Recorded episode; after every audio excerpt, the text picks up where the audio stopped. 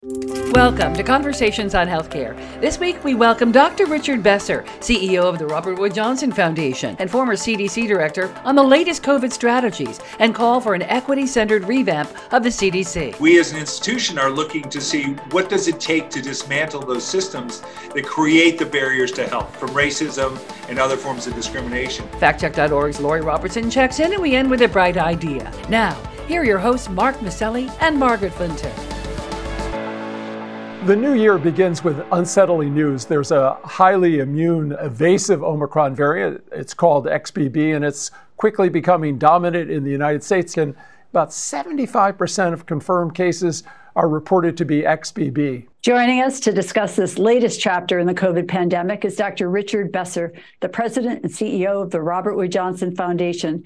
He's been a leading authority throughout COVID. He's a former acting director at the Centers for Disease Control and Prevention. Well, Dr. Besser, welcome to Conversations on Healthcare and Happy New Year. Happy New Year to both of you. It's uh, it's really great to be here. Thank you. Well, Thank you know, you. your expertise in the pandemic includes your leadership at CDC during the uh, H1N1 pandemic. What's your latest thinking about this new COVID variant? As, as a nation, and I think as a globe, we are ready to move on from, from COVID. Uh, COVID isn't ready to move on from us. It's really challenging. You know, early on in a public health crisis, everyone's attention is, is focused on doing everything they can to reduce the impact. People are focused on doing what needs to be done. Uh, we're at a very different place in this pandemic now, where any thought of broad government uh, interventions and mandates around behavior uh, is a non-starter. Yet the the virus itself is still uh, charting an un- unknown course. Well, right before the holidays, you and other experts were sounding the alarm about the potential for hospitals being overrun with the triple demic threat uh, the patients with RSV or COVID and the flu, uh, a lot of them children. What's the situation looking like right now on a national basis?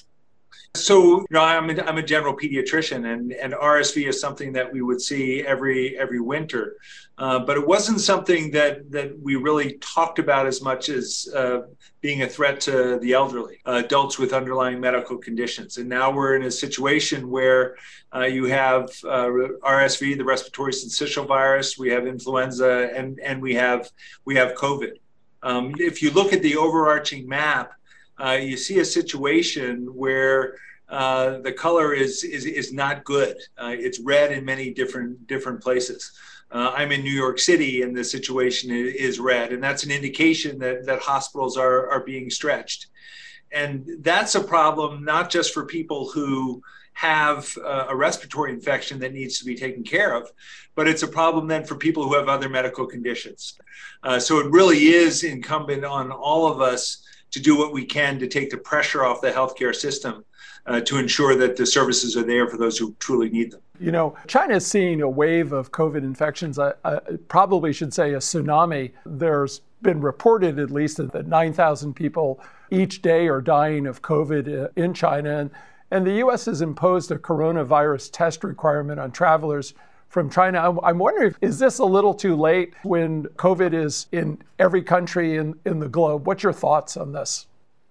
Yeah, you know, I, I, I think sometimes uh, these kinds of measures are are more for for show than they are for truly controlling a public health threat.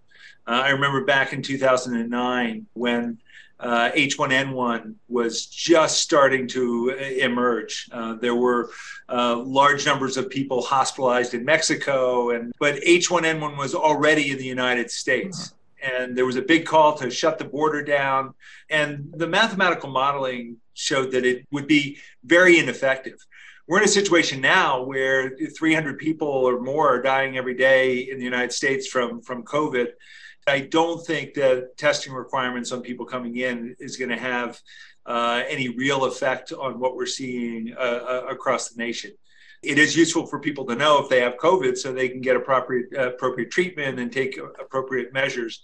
But it's not like you're trying to prevent a, a big bump in the United States, uh, or, or if you are, that's not the way that's going to do it. Dr. Besser, it's a very important role the foundation plays in the country. It's the nation's largest philanthropy dedicated solely to health. Uh, and I understand that one of the roles that the foundation chose to play during these last three years of COVID uh, included keeping an eye on and developing a database of state policies that were enacted specifically in response to the pandemic. Of all of these individual states creating all of their policies, are we moving towards a more coherent public health response? What became clear to, to us at the foundation during the pandemic and uh, following the murder of George Floyd and the, the call for racial justice in America was the really disparate impact of this pandemic on people of color, on low income communities, on people in rural communities. And what it led us to do as a foundation uh, was to really focus in on, on issues of health equity and you know who in America truly has a, a fair opportunity for health and and who does not. Uh, and it's led us as, as an institution to pursue our vision of a, of a culture of health in a different way. When we talk about a culture of health in America, we want to recognize that health isn't something that's given to you by your healthcare provider. It's something that is a result of what takes place in the communities in which we live and work, where our kids go to school and play. Uh, and across America, people's ability to lead a healthy life uh, is is not the same. Uh, I uh, until recently lived in Princeton, New Jersey, where life expectancy at, at birth was 87 years, and I worked as a pediatrician in a federally qualified health center in in Trenton, uh, 14 miles away life expectancy at birth is 74 years. Hmm. Uh, so there you have 14 miles, 13 year difference in life expectancy. Uh, what we saw during the pandemic was an amplification of that. And uh, it, it, led us to raise the question of why is it that in America, the color of your skin or how much money you, you earn uh, is such a driver in terms of, of, of health? Uh, and we as an institution are looking to see what does it take to dismantle those systems that create the barriers to health uh, from racism and other forms of discrimination. And we recently put out a call really to the CDC uh, to center equity in everything it does as, as our nation's leading public health institution. Because without that, uh, the next pandemic uh, will have the same outcome as, as this one. But if we don't uh, intentionally look at who has the greatest barriers, the disproportionate number of, of people of color who are in jobs that don't have health insurance, jobs that don't have sick leave or family medical leave, uh, the disproportionate of, uh, number of people of color who live in communities that lack access to high quality healthcare facilities. If we don't address those issues, the next pandemic will have the same outcome as this one. And uh, that's, that's not something we as a society should be willing to tolerate. A couple of thoughts there, certainly on health equity and the barriers to health, and certainly one of them is access to affordable uh, health insurance. And one of the benefits, I would say, that happened was the public health emergency declared by the president that really sort of allowed people to be on Medicaid. And that may come to an end. This could have a profound impact on the health equity, on, on the populations that the foundation is focused on. What's your thought about what Congress should be doing to address this issue, which could start to roll out as early as April of this year? Yeah, Mark, we're the only wealthy nation that doesn't ensure that everyone has access to high quality, affordable, comprehensive health care. And what we're going to see with those changes in Medicaid policies uh, is a lot of people uh, who are on the edge uh, falling off that edge, who currently have access to health care won't have that. And, you know, and the pandemic's not over. You want to ensure that everyone who has concerning symptoms is able to get in, be seen, be tested. Uh, individuals who are at risk for severe disease have access to uh, the high quality drugs that can reduce the risk of hospitalization and death. But you know, I'm very concerned. This last Congress didn't take this on uh, and make some of the the changes permanent in terms of expanding Medicaid coverage. Uh, I'm very concerned that states are going to be able to put in uh, more hurdles in terms of recertification uh, as requirements to maintaining Medicaid coverage. That's going to mean a lot of people lose lose coverage as well. Um, there are many ways to, to get to universal health care. Um, but, but as a nation, we have to agree that one's income shouldn't determine whether or not someone gets basic medical care, basic services. Mm-hmm. Well, we want to really applaud the foundation's issue brief uh, centering equity in the nation's public health system. Uh, it said that CDC has to earn the trust of communities directly impacted by health injustice, and it has to support community based health infrastructure. What do you want that community health infrastructure to look like? What do you want the people leading and practicing in those systems to know and do. And I, I think it probably ties to this interface between public health, primary care, community health. I'd love to hear your thoughts on that. I, I've worked in community health centers for for over 30 years and have found it to be incredibly rewarding work. One of the big challenges is ensuring stable funding, ensuring access to uh, the same services, the same drugs, the same care that you would get at a facility where someone of higher income was more likely to be getting their care. And, and that's not, not the case.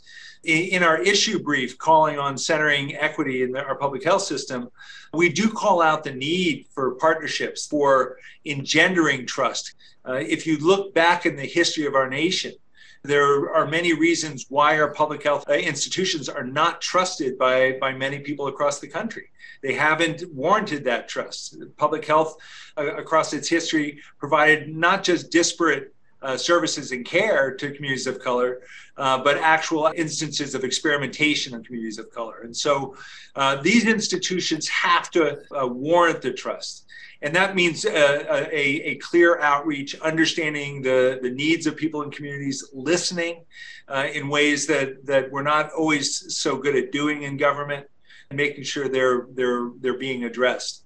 Uh, the, the community health center system in the, in the United States is essential. And one of the areas we call out in our briefing has to do with data.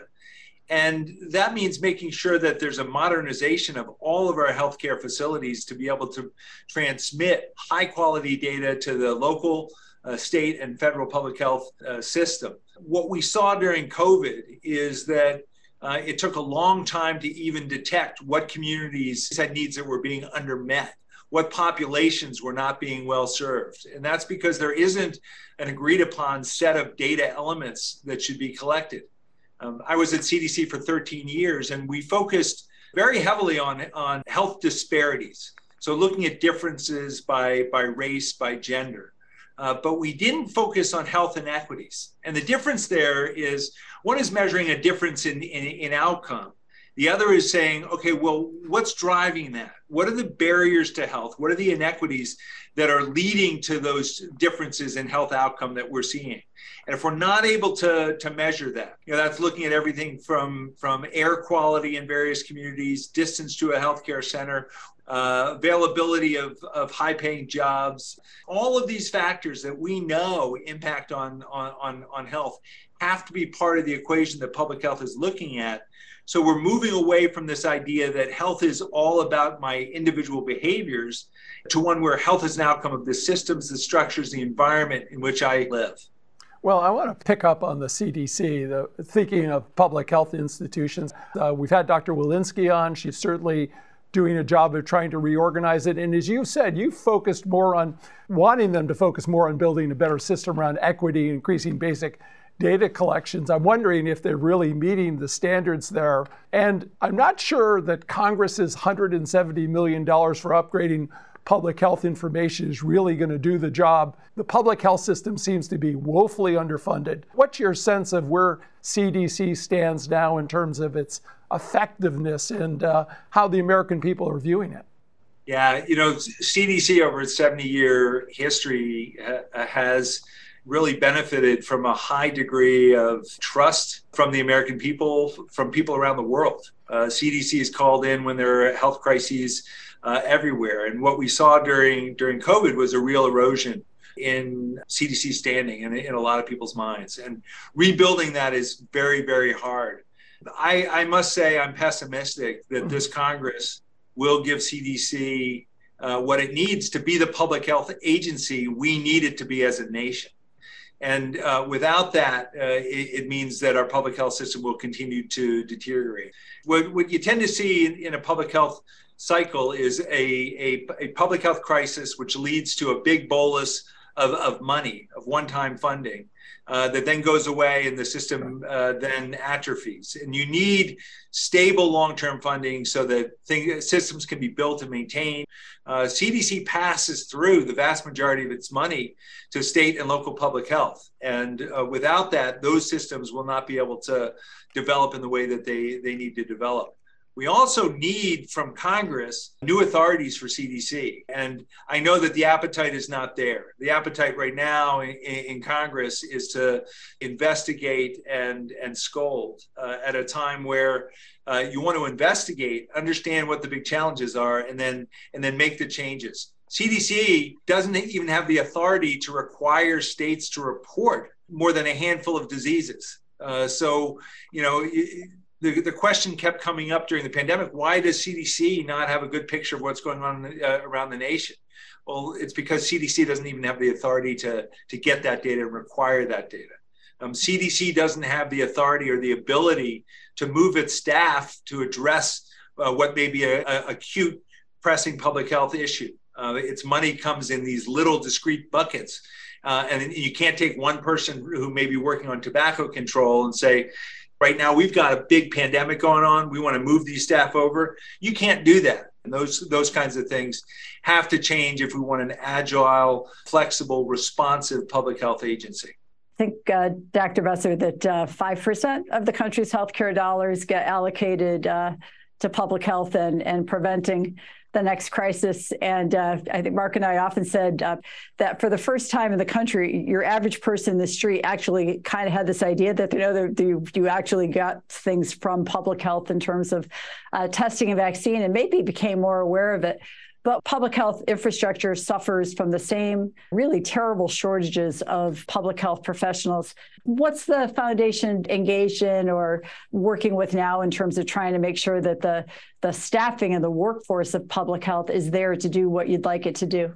Well, in the policy brief that, that we were talking about before, we, we talk about the workforce we need as a, as a, as a nation in, in, in public health.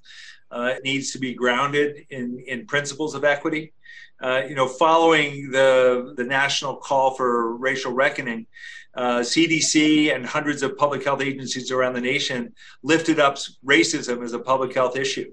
But then what should you do differently? One is developing the competencies to be able to identify ways in which structural racism and other forms of discrimination impact on people's health.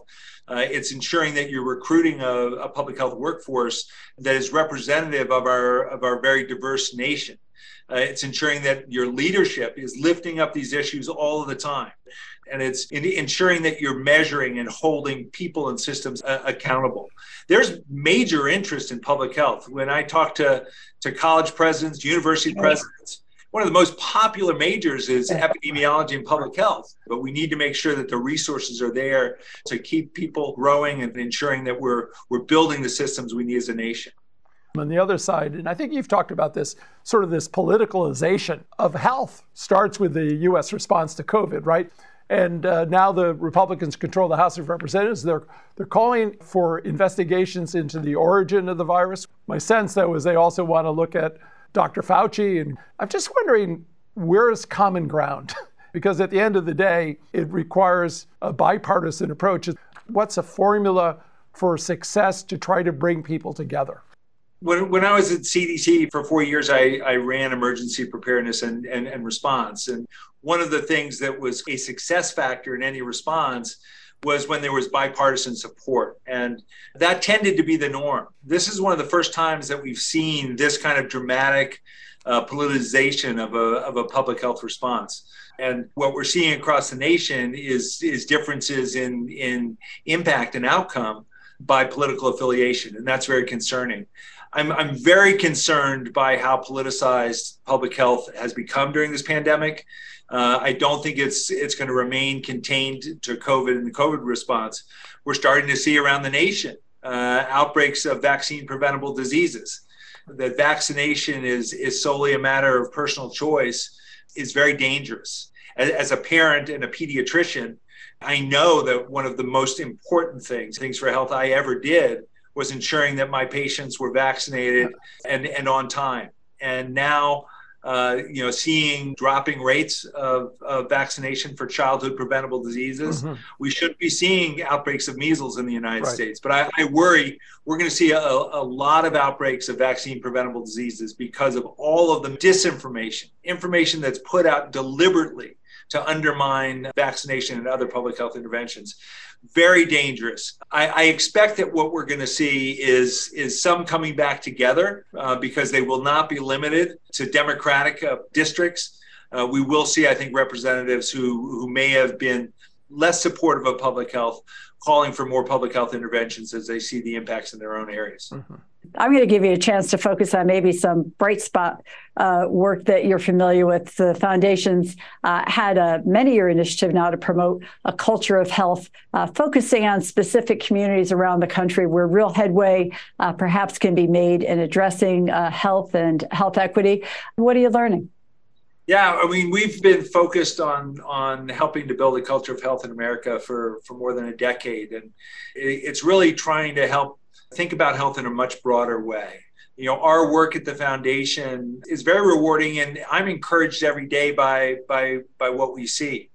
I remember visiting a community in in Atlanta, uh, purpose-built communities, uh, the East Lake section of Atlanta, which had been uh, one of the highest crime uh, areas in Atlanta, lowest graduation rates of uh, from from high school, and the community came together and said, "This is not something we want to see." And an initiative to uh, build high quality, uh, mixed income housing brought together the business community, the government sector, and and community groups themselves to redefine what their community could, could look like. Uh, it led to uh, investment and has totally transformed that neighborhood into one of the neighborhoods with the highest graduation rates, uh, the lowest unemployment rates. Uh, and a really thriving uh, sense of community. And what it shows to, to me is that when you think holistically about health, uh, and you all come together and you recognize that every family wants the same thing, uh, that you can have real impact on, on health in our nation. And that vision, that approach is something that can be applied everywhere. Well, what a good note to end on when we all come together. Uh, Dr. Besser, thank you for all you and RWJF do for improving the health and well being of all in America. And thank you to our audience for being here. You can learn more about conversations on healthcare and can sign up for our email updates at chcradio.com. Again, thank you so much. Thank you. At Conversations on Healthcare, we want our audience to be truly in the know when it comes to the facts about healthcare reform and policy. Lori Robertson is an award winning journalist and managing editor of FactCheck.org, a nonpartisan, nonprofit consumer advocate for voters that aim to reduce the level of deception in U.S. politics. Lori, what have you got for us this week? Grant Wahl, an American sports journalist, died of an aneurysm while covering the Soccer World Cup in Qatar. Wahl collapsed during the quarterfinal match between Argentina and the Netherlands on December 9th, but his cause of death wasn't reported until five days later after the New York City Medical Examiner's Office had performed an autopsy. In the meantime, social media accounts that spread vaccine misinformation shared posts suggesting that his death was caused by the COVID 19 vaccine, despite having no evidence to support that claim. Many of the posts referred to a long standing but unfounded claim that the COVID 19 vaccines have been causing people to die suddenly. But there's no evidence that Wahl died from a vaccine. Rather, his wife, Dr. Celine Gounder, wrote in a post on his Substack that Wahl died from, quote, the rupture of a slowly growing, undetected aortic aneurysm with hemopericardium. That's when blood accumulates in the sac surrounding the heart. Gounder wrote, No amount of CPR or shocks would have saved him. His death was unrelated to vaccination status. The aorta, she said, is the large blood vessel coming out of your heart, and an aneurysm happens when a blood vessel balloons. If the wall of the vessel is particularly weakened, it can rupture, which is what happened to Wahl. According to the New York Times, doctors are looking into whether Wahl may have had a genetic condition called Marfan syndrome, which can result in being tall and thin with long arms. The syndrome is a risk factor for aneurysms. Gounder told The Times that one reason for having the autopsy done in the United States to learn about how Wahl died was to stop online rumors. Quote, I wanted to make sure the conspiracy theories about his death were put to rest. And that's my fact check for this week. I'm Lori Robertson, managing editor of factcheck.org. FactCheck.org is committed to factual accuracy from the country's major political players and is a project of the Annenberg Public Policy Center at the University of Pennsylvania. If you have a fact that you'd like checked, email us at chcradio.com. We'll have FactCheck.org's Lori Robertson check it out for you here on Conversations on Healthcare. Each week, Conversations highlights a bright idea about how to make wellness a part of our communities and everyday lives. Pregnancy related deaths in the United States continue to outpace all other industrialized nations. According to recent data, the U.S. leads other high income countries in maternal mortality, more than three to one. New Jersey is a state that ranks near the bottom of the maternal mortality list and has even more dramatic disparities.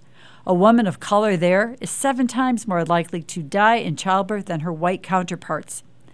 They've launched an innovative program to address this health crisis, the Maternal Infant Health Hub. It aims to get to the root of the problem, addressing rampant health disparities that lead to poor birth outcomes for women of color. And they're doing it by advancing the practice of midwifery across the state a practice that often leads to better outcomes for both mother and baby. We kept coming back to the value of midwives and really supporting midwives and particularly midwives of color.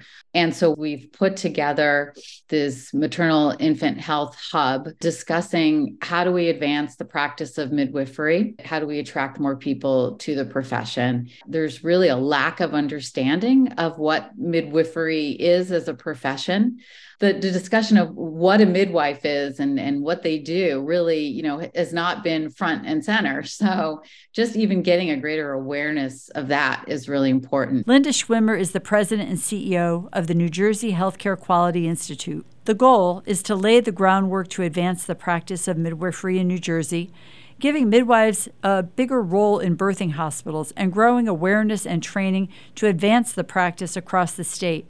As part of a multi level approach, New Jersey has also launched a community doula program, training culturally relevant community health workers as birthing and postpartum support doulas, easing new mothers through the vulnerable phases of delivery and the often challenging phase of caring for a new infant. Schwimmer says that part of that training includes mental health first aid. Doulas are not clinicians, but they really are support, community support, and advocate for the pregnant individuals. And so having an awareness of mental health crises and what to do and how to stabilize the person that they're supporting and getting to to a provider is just you know that's a really important capability to have. In a recent report by her team and the Burke Foundation, they determined that midwife-led births are associated with higher rates of exclusive breastfeeding, higher rates of vaginal births, and lower rates of maternal and neonatal mortality. They estimate that expanding a program like this across the nation would not only save lives, but could save over a billion dollars in costs related to poor maternal and infant health. A state supported program that makes access to midwifery and doula care more widely available to vulnerable women giving birth, leading to better outcomes for mother and baby, leveraging existing tools that have been proven to yield better birthing results. Now that's a bright idea. I'm Mark Masselli. And I'm Margaret Flinter. Peace and health. Conversations on Healthcare is recorded in the Knowledge and Technology Center studios in Middletown, Connecticut, and is brought to you by the Community Health Center, now celebrating 50 years of providing quality care to the underserved, where healthcare is a right, not a privilege. CHC1.com and CHCRadio.com.